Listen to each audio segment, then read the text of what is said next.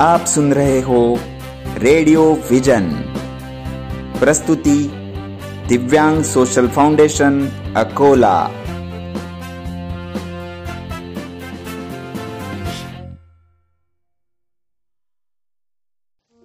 नमस्ते दोस्तों, मैं प्राध्यापक विशाल कोरडे। रेडियो विजन अकोला और दिव्यांग सोशल फाउंडेशन अकोला के माध्यम से आप सभी का हार्दिक स्वागत करता हूँ। दोस्तों, आज है चार जनवरी। यानी आज रेडियो विजन अकोला, श्री शिवाजी महाविद्यालय Akola, national association for the blind unit Maharashtra और दिव्यांग सोशल फाउंडेशन अकोला के माध्यम से हम मना रहे हैं जागतिक ब्रेल दिवस। यानी लुइस ब्रेल की जयंती। हाँ दोस्तों लुइस ब्रेल, इन्होंने ब्रेल लिपि का आविष्कार किया और विश्व के सभी दिव्यांग व्यक्तियों के लिए यह लिपि प्रचारित की। रेडियो विजन अकोला की यह विशेष प्रस्तुति, जो लुइस ब्रेल इनके जन्म दिवस के उपलक्ष्य में हम आपके लिए लाए हैं। इस कार्यक्रम का लेखन और निवेदन किया है अनामिका देशपांडे ने। निर्मित सहयोग है हिमांशु निमकरडे का और संकल्पना है प्राध्यापक विशाल कोरडे की। तो दोस्तों, रेडियो विजन अकोला की यह विशेष प्रस्तुति आप सभी के लिए टूटने लगे हौसले तो ये याद रखना। टूटने लगे हौसले तो ये याद रखना। बिना मेहनत के तक तो ताज नहीं मिलते। ढूंढ लेते हैं अंधेरों में मंजिलें अपनी। ढूंढ लेते हैं अंधेरों में मंजिलें अपनी। क्योंकि जुगनू कभी रोशनी के मोहताज नहीं होते। जुगनू कभी रोशनी के मोहताज नहीं होते।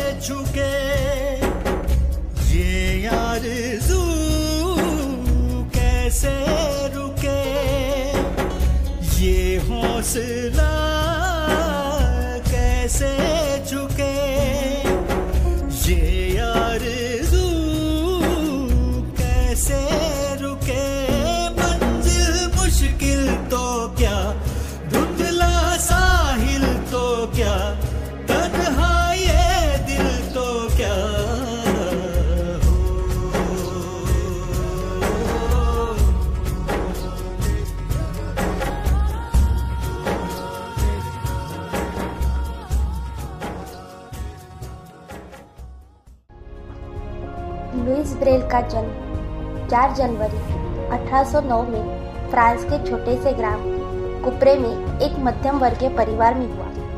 इनके पिता साइमन रेले ब्रेल शाही घोड़ों के लिए काठी और जिन बनाने का कार्य किया करते थे। जब बालक लुइस मात्र तीन साल के हुए तो उनके पिता ने उन्हें भी अपने साथ कार्य में लगा लिया। बालक लुइस के खेलने की वस्तुएँ वही थी जो उसके पिता द्वारा अपने कार्य में उपयोग की जाती थी। जैसे कठोर लकड़ी, रस्सी, लोहे के टुकड़े, घोड़े की नाल, चाकू और काम आने वाले लोहे के औज़ार। किसी तीन वर्षीय बालक का अपने नज़दीक उपलब्ध वस्तुओं के साथ खेलना और शरारतों में लिप्त रहना नितांत स्वाभाविक भी था। एक दिन काठी के लिए लकड़ी को काटने में इस्तेमाल किए जाने वाला चाकू उछलकर इस नन्हे लुइस बालक की आँख में जा लगी। बालक लुइस की आँखें ठीक होने की प्रतीक्षा की जाने लगी। आँख का समुचित इलाज नहीं कराया जा सका और धीरे धीरे वह नन्ना लुइस बालक आठ वर्ष का पूरा होने तक पूरी तरह दृष्टिहीन हो गया। यह बालक कोई साधारण बालक नहीं था। उनके मन में संसार से लड़ने की प्रबल इच्छा शक्ति थी। फ्रांस के मशहूर पादरी बैलेंटाइन के प्रयासों के चलते 1819 में 10 साल के बालक रॉयल इंस्टीट्यूट फॉर ब्लाइंड्स में दाखिला मिल गया। शाही सेना के सेवानिवृत्त कैप्टन चार्ल्स बार्बर ने सेना के लिए ऐसी कूटलिपि का विकास किया, जिसकी सहायता से वे टटोल कर अंधेरे में भी संदेशों को पढ़ सकते थे। लुइस कैप्टन बार्बर से मुलाकात करना चाहते थे।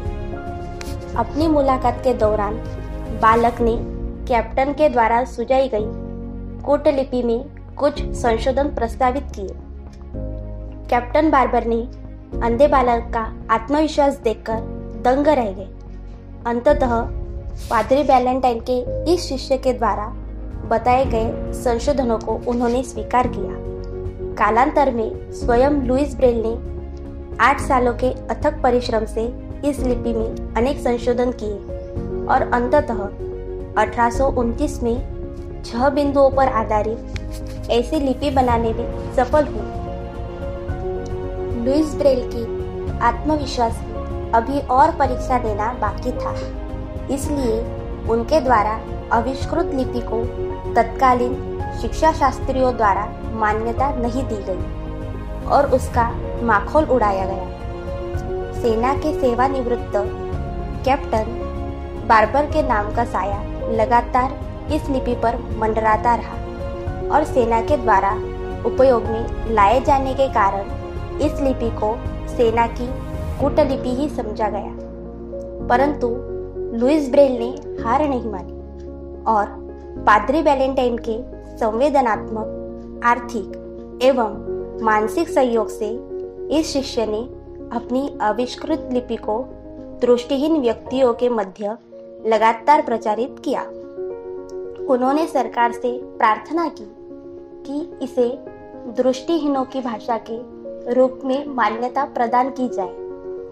यह लुइस का दुर्भाग्य रहा कि उनके प्रयासों को सफलता नहीं मिल। सकी लुइस ने इसी लिपि पर आधारित, किंतु बारह के स्थान पर छह बिंदुओं के उपयोग से चौसठ अक्षर और चिन्ह वाली लिपि बनाई। उसमें विराम चिन्ह, गणितीय चिन्ह और संगीत के नोटेशन भी लिखे जा सकते थे। 1824 में पूर्ण हुई यह लिपि दुनिया के लगभग सभी देशों में उपयोग में लाई जाती थी। लुइस ब्रेल द्वारा निर्मित यह लिपि ब्रेल लिपि के नाम से सुविख्यात हुई। अपने प्रयासों को सामाजिक एवं संवैधानिक मान्यता दिलाने के लिए संघर्षरत लुइस ब्रेल 43 साल की अवस्था में अंततः में जीवन की लड़ाई से हार गए। परंतु उनका हौसला, उनके मृत्यु के बाद भी नहीं मरा। उनका देहांत 6 जनवरी अठारह को हुआ। लुइस के मृत्यु के बाद शिक्षा शास्त्रियों द्वारा उनके लिए गए कार्यों की गंभीरता को समझा जाने लगा और दृष्टिहीनों के मध्य लगातार मान्यता पाती जा रही। ब्रेल लिपि के प्रति अपने पूर्वग्रह पूर्ण दकियानुसी विचारों से बाहर निकलते हुए इसे मान्यता प्रदान करने की दिशा में विचारित किया गया। सन 1951 के आसपास भारतीय लिपियों को लिखने की एकीकृत व्यवस्था स्वीकृत की गई, जो श्रीलंका, नेपाल और बांग्लादेश ने भी स्वीकार कर लिया। अंततः लुइस के मृत्यु के पूरे सौ वर्ष के बाद फ्रांस में 20 जून उन्नीस के दिन उनके सम्मान का दिवस निर्धारित किया गया। इस दिन उनके ग्राम कुपरे में 100 वर्ष पूर्व दफनाए गए उनके पार्थिव शरीर के अवशेष पूरे राजकीय सम्मान के साथ बाहर निकाले गए। उस दिन जैसे लुइस के ग्राम कुपरे में उनका पुनर्जन्म सेना के द्वारा बजाई गई शोक धुन के बीच राष्ट्रीय ध्वज में उन्हें पुनः लपेटा गया और अपनी ऐतिहासिक भूल के लिए उस खनिज नश्वर के अंश के सामने संपूर्ण राष्ट्र ने उनसे माफ़ी मांगी और उन्हें राष्ट्रीय सम्मान के साथ पुनः दफनाया गया। संपूर्ण वातावरण ऐसा अनुभव दे रहा था जैसे लुइस ब्रेल पुनः जीवित हो उठे। लुइस ब्रेल द्वारा किए गए कार्य अकेले किसी राष्ट्र के लिए न होकर, संपूर्ण विश्व की दृष्टिहीन मानव जाति के लिए उपयोगी थे। अतः, सिर्फ़ एक राष्ट्र के द्वारा सम्मान प्रदान किए जाने भर उस मनुष्य को सच्ची श्रद्धांजलि नहीं मिल सकती थी। इसलिए 4 जनवरी 2009 को, जब लुइस ब्रेल के जन्म को पूरे 200 वर्षों का समय पूरा हुआ तो लुइस ब्रेल जन्म द्विशताब्दी के अवसर पर हमारे देश ने उन्हें पुनः पुनर्जीवित करने का प्रयास किया। जब इस अवसर पर उनके सम्मान में डाक टिकट जारी किया गया। नमस्ते दोस्तों, मैं प्राध्यापक विशाल कोरडे, दिव्यांग सोशल फाउंडेशन अकोला, और रेडियो विजन के माध्यम से आप सभी का हार्दिक स्वागत करता हूँ।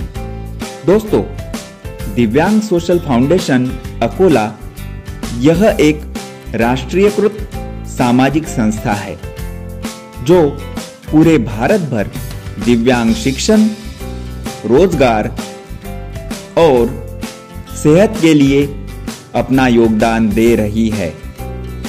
बताते हुए आनंद होता है कि इस साल का आदर्श संस्था, यह पुरस्कार अकोला जिला प्रशासन, माननीय जिलाधिकारी, माननीय पालक मंत्री और जिला समाज कल्याण विभाग द्वारा दिव्यांग सोशल फाउंडेशन अकोला को 26 जनवरी 2020 को दिया गया है। दिव्यांग सोशल फाउंडेशन अकोला द्वारा रेडियो विजन, यह ऑनलाइन रेडियो चैनल हमने शुरू किया है। रेडियो विजन, इस रेडियो चैनल को हम पूरे विश्व के दिव्यांग जनों को समर्पित करते हैं। इस रेडियो चैनल पर शिक्षा और समाज के सभी तबकों के लिए विशेष कार्यक्रम हमने निर्मित किए हैं। आप सभी को अनुरोध है, आप भी अपना विशेष कार्यक्रम रेडियो विजन के माध्यम से प्रसारित कर सकते हो। दिव्यांग सोशल फाउंडेशन अकोला के सभी सामाजिक कार्यों में अपना सहभाग दे सकते हो। दिव्यांग सोशल फाउंडेशन अकोला का फेसबुक पेज और इंस्टा पे पूरी जानकारी उपलब्ध है। साथ ही साथ हमारा हेल्पलाइन क्रमांक जो zero nine four two three six five zero zero nine zero है। आप भी हमसे जुड़ सकते हो। हमारे सभी कार्यों में अपना सहभाग दे सकते हो। आज इस अवसर पर दिव्यांग सोशल फाउंडेशन अकोला के सभी सदस्य, साथ ही साथ रेडियो विजन के सभी टीम मेंबर्स को मैं हार्दिक शुभकामनाएँ देता हूँ। हिमांशु निमकरडे, प्रसाद झाड़े और श्रीकांत कोरडे को आभार ज्ञापन करता हूँ, क्योंकि उन्होंने इस रेडियो चैनल के निर्मिति के लिए अपना पूरा योगदान दिया है। तो आप सभी को अनुरोध है कि आप सब रेडियो विजन सुनते रहिए। धन्यवाद।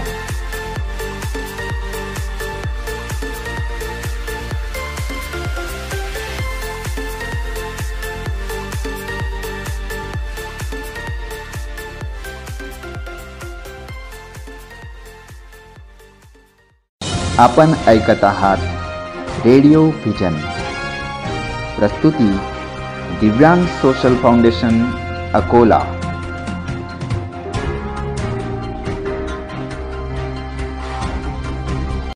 मी डॉक्टर रामेश्वर भिसे प्राचार्य श्री शिवाजी कला वाणिज्य व विज्ञान महाविद्यालय अकोला. मी दिव्यांग सोशल फाउंडेशन अकोलाच्या रेडिओ व्हिजन या रेडिओ चॅनलला शुभेच्छा देतो. मी प्रमोद भंडारे प्राचार्य औद्योगिक प्रशिक्षण संस्था मुलींची अकोला. दिव्यांग सोशल फाउंडेशन अकोलाच्या रेडिओ व्हिजन या रेडिओ चॅनलला माझ्या खूप खूप हार्दिक शुभेच्छा. नमस्कार मित्रांनो मी प्रणित कुमार गुप्ता दिव्यांग सोशल फाउंडेशन अकोलातर्फे चालवल्या जाणाऱ्या रेडिओ व्हिजन या रेडिओ चॅनलला खूप खूप शुभेच्छा देतो. नमस्कार मी डायटिशियन वैशाली राठोड दिव्यांग सोशल फाउंडेशन अकोलाच्या रेडिओ व्हिजन या रेडिओ चॅनलला हार्दिक शुभेच्छा देते. हॅलो मी डॉक्टर संजय तिडके अकोला दिव्यांग सोशल फाउंडेशनच्या नव्यानं सुरू होत असलेल्या रेडिओ व्हिजनला माझ्या मनपूर्वक शुभेच्छा. नमस्कार मी डॉक्टर मोनाली चव्हाण डायटिशियन दिव्यांग सोशल फाउंडेशन अकोलाच्या रेडिओ व्हिजन या रेडिओ चॅनलला खूप खूप शुभेच्छा देते. नमस्कार मी भारती शेंडे सहप्रांत प्रभारी महाराष्ट्र पूर्व पतंजली योगपीठ हरिद्वार.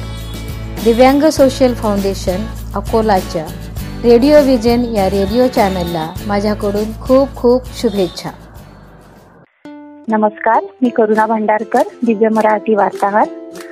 दिव्यांग सोशल फाउंडेशन अकोलाच्या रेडिओ व्हिजन या ऑनलाईन रेडिओ चॅनलला मी हार्दिक शुभेच्छा देते. सभी को नमस्कार. मैं सीमा चतुर्वेदी, राष्ट्रीय साहित्य चेतना मंच की राष्ट्रीय सचिव. मैं राष्ट्रीय साहित्य चेतना मंच की ओर से दिव्यांग सोशल फाउंडेशन अकोला को उनके नवोपक्रम ऑनलाइन रेडियो प्रसारण, रेडियो विजन के शुभारंभ की हार्दिक शुभकामनाएँ प्रदान करती हूँ।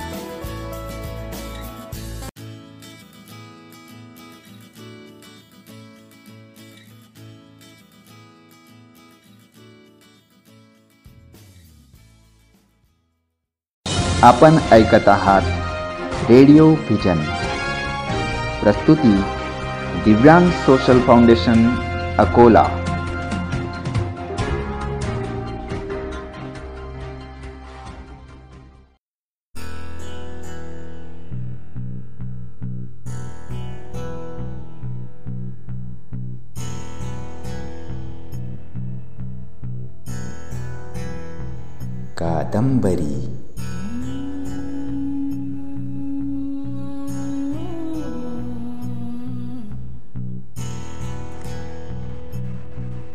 कादंबरी एक नवीन मालिका वजा कार्यक्रम. रेडिओ व्हिजन अकोला घेऊन येत आहे. एक नवा कोरा कार्यक्रम. कादंबरी. कादंबरी वाचताना आपण तिच्यात हरवतो एकरूप होतो. शिकतो लेखकाशी बोलतो. आपण कादंबरी जगतो. पण धावपळीत तिला हाती घेऊन बसणं वाचणं होत नाहीये ना? म्हणूनच म्हणूनच मी श्रद्धा वरणकार उपासनी रोज कादंबरी वाचणारे तुमच्यासाठी. आणि ती तुम्ही ऐकाल आपल्या या कार्यक्रमात. तेव्हा भेटू लवकरच या मालिकेत कादंबरी.